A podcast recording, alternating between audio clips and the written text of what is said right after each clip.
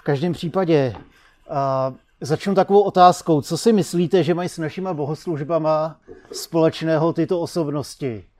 Bratři Wrightové, Elon Musk, Tomáš Baťa, Nikola Tesla, Steve Jobs, a nebo dokonce Jara Zimmerman. Jsou to velký vizionáři. Jsou to vizionáři, kteří změnili svůj sen o budoucnosti takovým způsobem, že to ovlivnilo naše životy. Jestli mi nevěříte, tak si představte svět bez letadel, bez dálnic, bez moderní dopravní infrastruktury, bez elektřiny, počítačů a spousty vynálezů, co Jara Zimmerman přines později na patentový úřad. Vize je životně důležitá pro budoucnost a vizionáři jsou lidi, o kterých se říká, že jsou snílci, blouznivci, trošku blázni. Lidi za ně považují, protože oni se nevzdávají, když jim lidi říkají, že to nejde udělat. Vize je klíčová pro budoucnost. Je to takový napětí mezi tím, co je a tím, co by mohlo být. A vize nám dává obraz budoucnosti. Obraz budoucnosti, která může být. A když nadchne lidi, tak je to neuvěřitelná hybná sila, která mění dějiny. A Bůh má se světem, se svojí církví a s každým z nás taky svoje vize a plány. Kolikrát nás to bolí, kolikrát tomu nerozumíme, kolikrát odporujeme, ale občas nám to dá poznat v plný parádě a to nás tak chytne za srdce, že jdeme a chceme měnit svět spolu s ním. Takové vize bývají obrovský a daleko převyšují naše schopnosti a možnosti. Zakládat církev v České republice, v Praze, s vizí, že to poroste. Kolikrát to chce vizi, která je tak velká, že to může naplnit jenom sám Bůh. A když si vypučím trošku, trošku slov tady od Martina z práce, když máte dostatek zdrojů, když máte dostatek lidí, tak se všechno dělá s nás. Ale když máte nemožný úkol, tak je nejlepší mít v nebesích Otce s vysokým postavením a neomezenými zdroji. A tady tím bych rád uvedl tuhle dnešní bohoslužbu, protože minulou neděli jsme se dívali na boží vizi se světem. Ukázali jsme si jeden aspekt z toho, je, když se snažíme aby nikdo a nic nepřekáželo lidem přicházet k Ježíši. Tady to věřím, že je jedna, jedna perlička z toho, co to znamená z toho velkého balíku božích vizí se světem, tak je právě, právě to, aby všichni mohli svobodně přicházet k Bohu. On zařídil všechno pro to, aby to tak mohlo být a my tomu můžeme stát buď v cestě, a nebo tomu nějakým způsobem napomáhat. A dneska se spolu s váma chci podívat na další aspekt boží vize, a to sice vize z církví. Jako vždycky se to bude týkat našeho nebeského Otce, Ježíše, bude se to týkat nás a bude se to týkat církve. Když mluvím o boží vizi pro církev, tak by bylo dobré ji zmínit. A církve jako toho spojovacího prvku, který v tom hraje nějakou roli. Takže spolu s váma přečtu krásný text z Matouše ze 16. kapitoly, to 13 až 20. Vy to tam uvidíte hned za mnou, mě to chvilku potrvá, než to nalistuju. A jak to asi souvisí s tou boží vizí pro církev?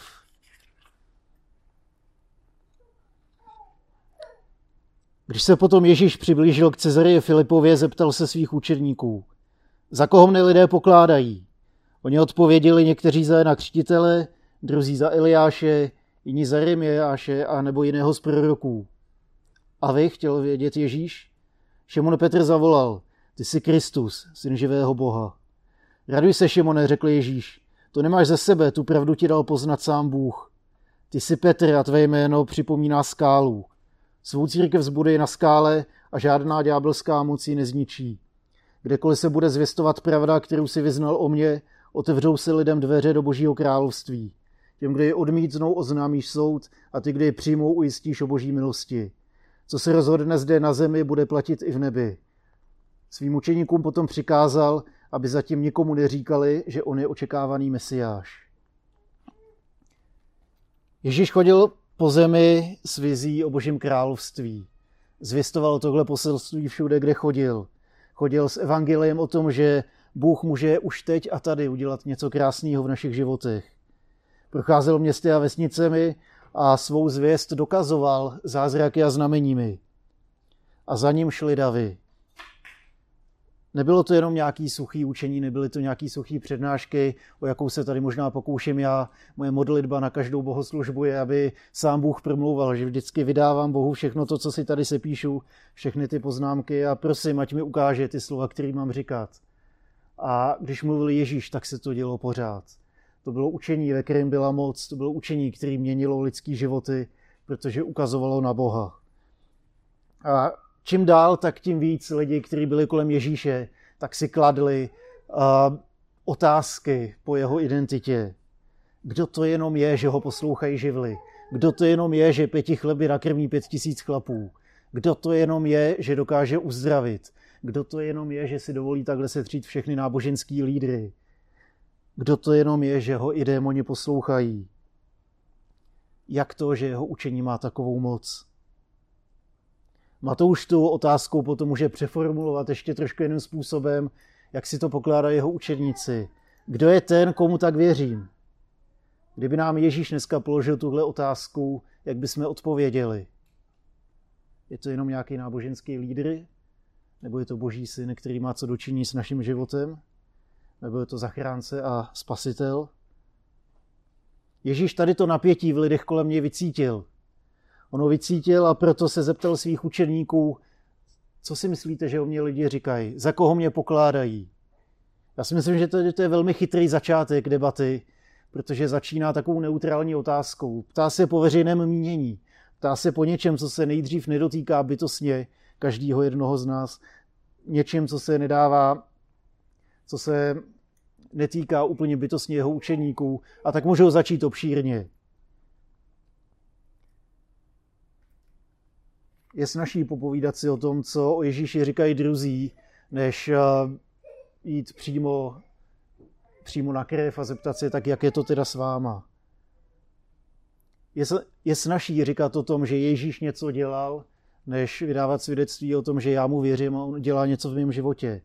Ale nakonec je na každém z nás, jestli si k Ježíši přiznáme vírou a přijmeme, co o něm svědčí Bible, jeho lid a především on sám.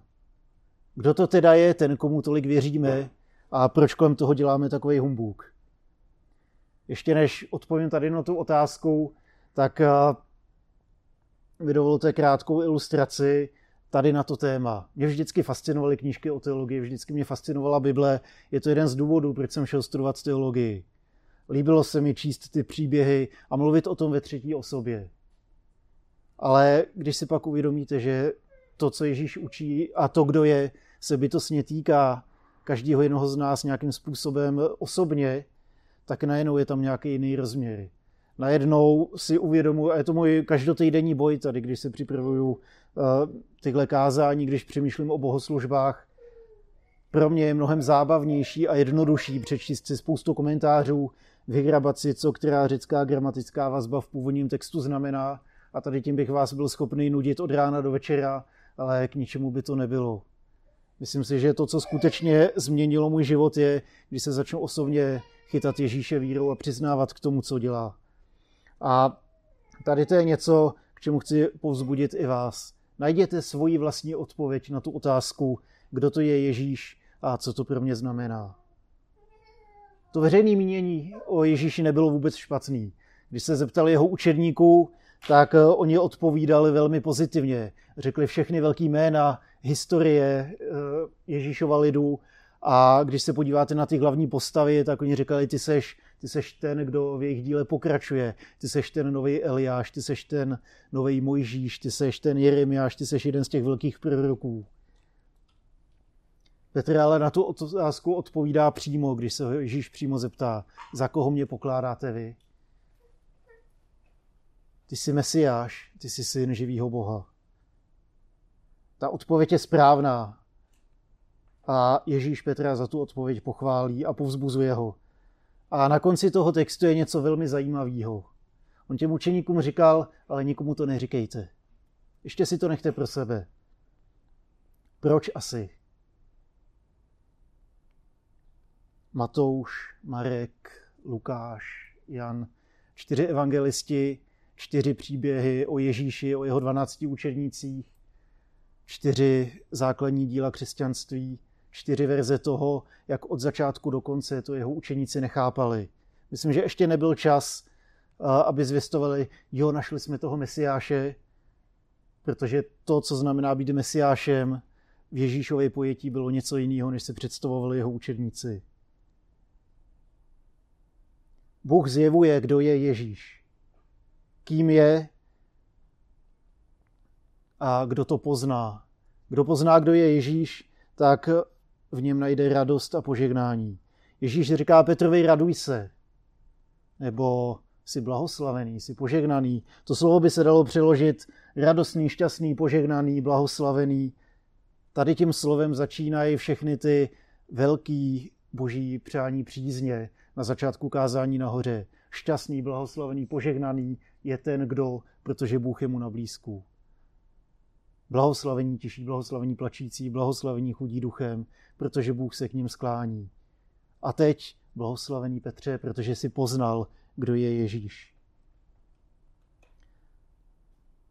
To je Petr, protože ho poznává. A to poznání, že Ježíš je božím synem a mesiášem, to je boží dar pro nás.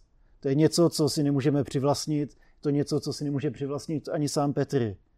Raduj se, Petře, protože to nemáš ze sebe, ale to ti ukázal sám Bůh. Tady to poznání mění životy.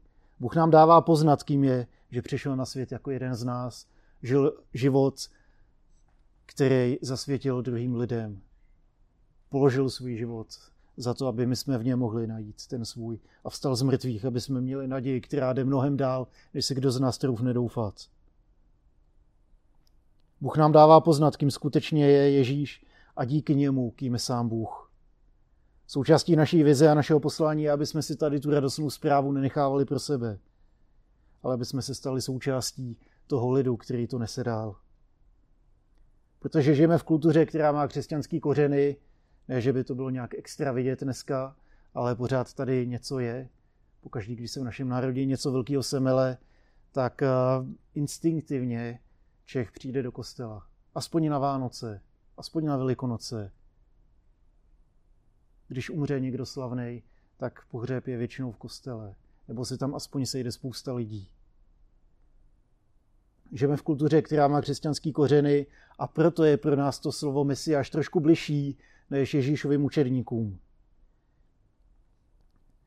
Pro ně to bylo docela matoucí, protože Mesiáš byl především válečník, který přijde a vymlátí Římany a oni budou mít konečně pokoj. Už tam nebude ten, ten národ, který je okupuje, už tam nebude ten policajt, který je drží při zemi. Mesiáš není ten, kdo by vyhnal Římany. Mesiáš není ani politický vůdce, který by dal do pořádku skorumpovanou státní moc. Není ani revolucionářem v tom pravém slova smyslu. Ježíš je mnohem víc. Mesiáš je ten, kdo nás zachrání. Ten, kdo přichází jako toužený spasitel do naší šlamastiky, ze kterých se nemůžeme vygrabat sami. Ten, který přináší revoluci, která není jenom povrchní, ale která jde až do samého nitra našeho srdce. Změnu, kterou přináší, je mnohem hlubší, než kterou dokáže v nás vypůsobit jakýkoliv politický lídr. Ta proměna je nabízena i nám. Ať už si sebou neseme cokoliv, ať už si sebou neseme nějaké zranění, nebo to, že nás někdo zradil, nebo to, že mám obavy z něčeho, co mě čeká, nebo to, že mě svazuje nějaká závislost na čemkoliv, nebo, nebo to, že prostě mám problém přijít k druhému člověku a říct mu promiň, že jsem něco zkazil nebo mám nějakou bolest, nebo nějakou nemoc, nebo něco, co mě trápí, jsem přesvědčený o tom, že Ježíš může přijít jako odpověď tady do těch situací. Může přijít do našich životů, protože vím, že přišel do mýho života a že ho změnil. Stejně tak jsem přesvědčený, že ještě dneska může udělat něco krásného i ve vašich životech. Mám moc rád tu Ježíšovu odpověď Petrovi, protože on ho hrozně povzbuzuje. Nejdřív zamíří k Bohu, to není z tebe, to je Bůh, že ti to dal poznat. Ale ty jsi blahoslavený, ty jsi šťastný. To jméno mi připomíná skálu a já na skále vybuduju svoje společenství církve. Možná Petrovi navzdory a jeho plánům. Říká mu, že je to životadárný poznání, že Ježíš je Mesiáš, nemá ze sebe, ale od Boha. Že skálou, na kterou zbude církev. Mm. V té skále, o které Ježíš mluví, tak křesťani v průběhu historie spatřovali spoustu věcí. Může to být buď Ježíš samotný, pro jeho dílo záchrany, nebo Petra jako toho velkého vůdce jeruzalemské církve, když to všechno začínalo, nebo vyznání víry, který spolu s Petrem říká každý, kdo Bohu opravdu patří. Všichni jsou spojeni tou vírou, že Ježíš je Mesiáš, ten boží syn. Skála je něco pevného, čím nic neotřese. A proto se může stát základem toho, že kdo na tom postaví svůj život, tak jim neotřese nějaká životní bouře. Tady v tom smyslu se přikláním, že když Ježíš mluví o skále, tak mluví sám o sobě, mluví o svém učení. Navazuje na tradice želmistů, který když mluví o Bohu, tak mluví o skále, u kterých hledají ochranu nebo oporu, že to ta skála, na kterou se můžou spolehnout. Když Ježíš končí své nejslavnější kázání, tak říká, že ten, kdo se drží jeho slov, tak je podobný tomu, kdo postaví barák na skále a když přijde bouřka, tak obstojí. Na tady to můžeme navázat i my jako církev, jako Ježíšovo společenství. Je to svědectví přátel, který mi ukázali na Krista a ukázali mi, že on je skálou v jejich životech. Můžou to být jednotlivci, může to být společenství církve, může to být Bible, může to být spoustu věcí. On je tou skálou, na který, když se přichytíme vírou, tak máme šanci obstát, až přijdou životní bouře a že přichází jedna za druhou, není asi třeba popisovat, protože každý znáte moc dobře ty svoje.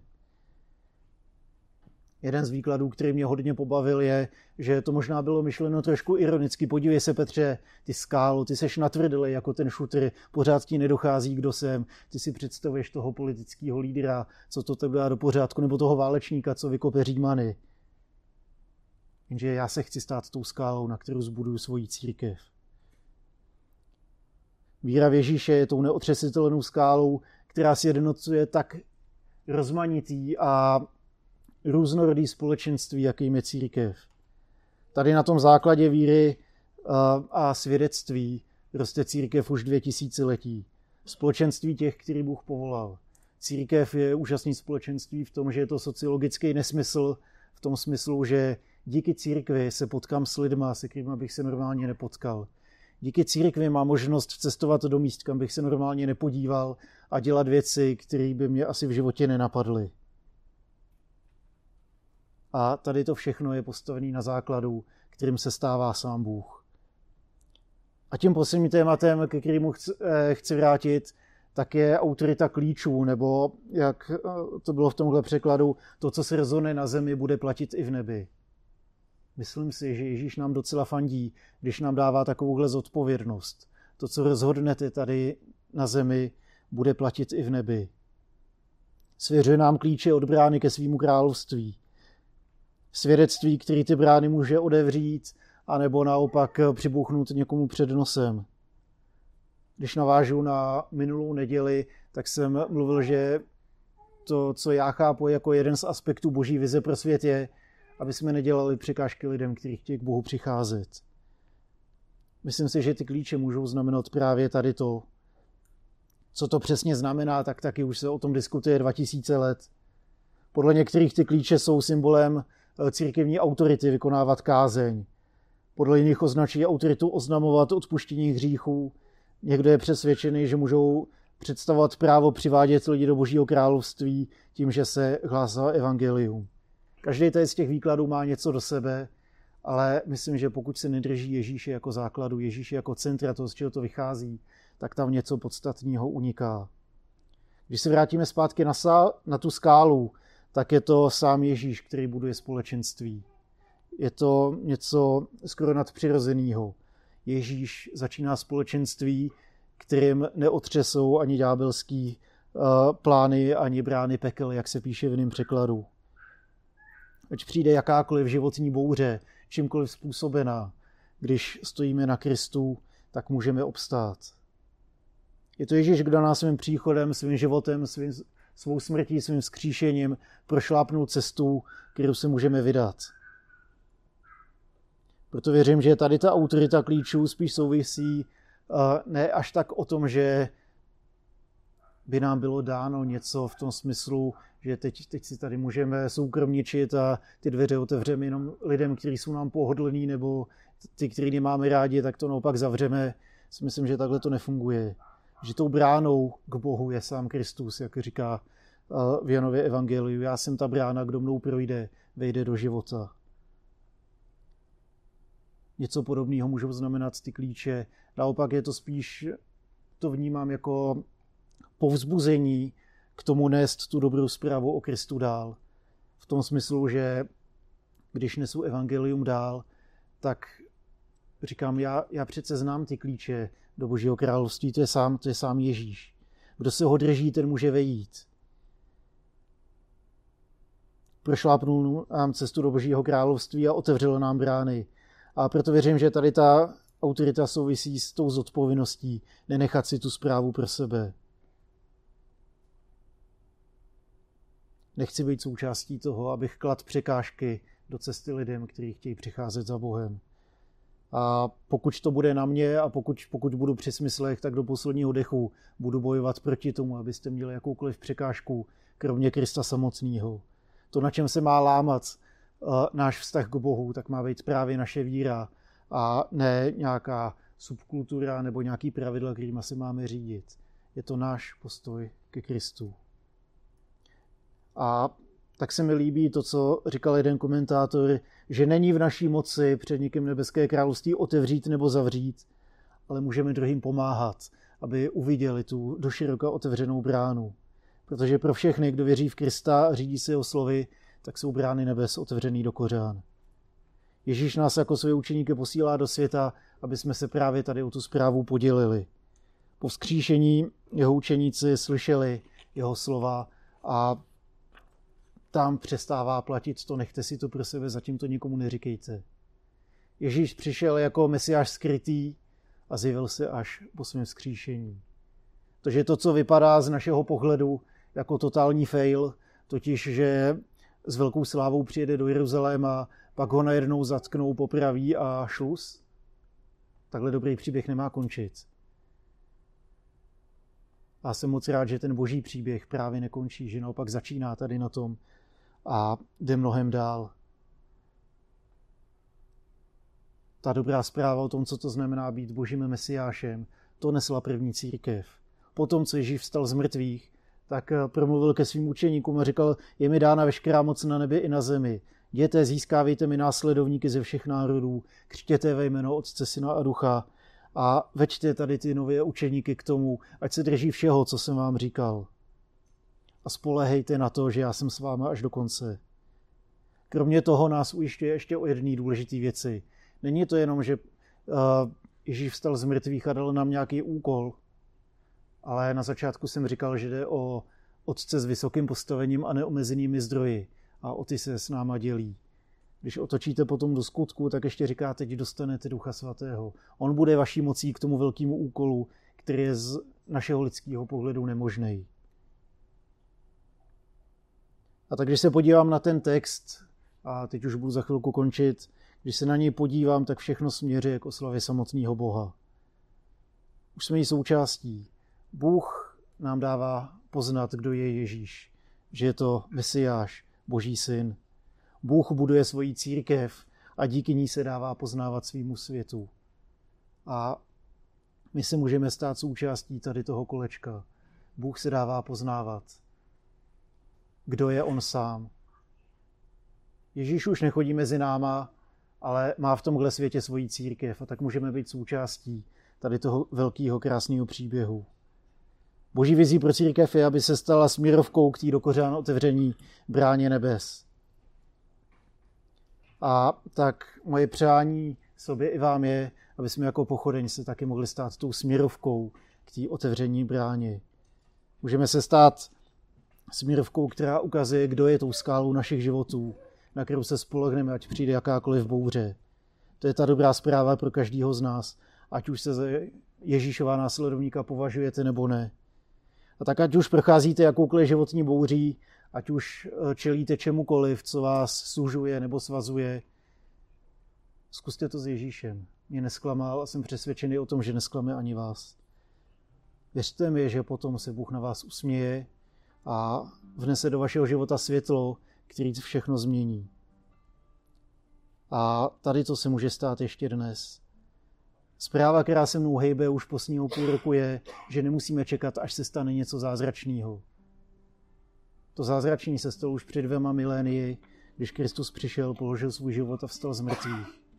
A ještě dnes se může stát součástí vašich životů a dávám sílu, abyste obstáli na výbornou.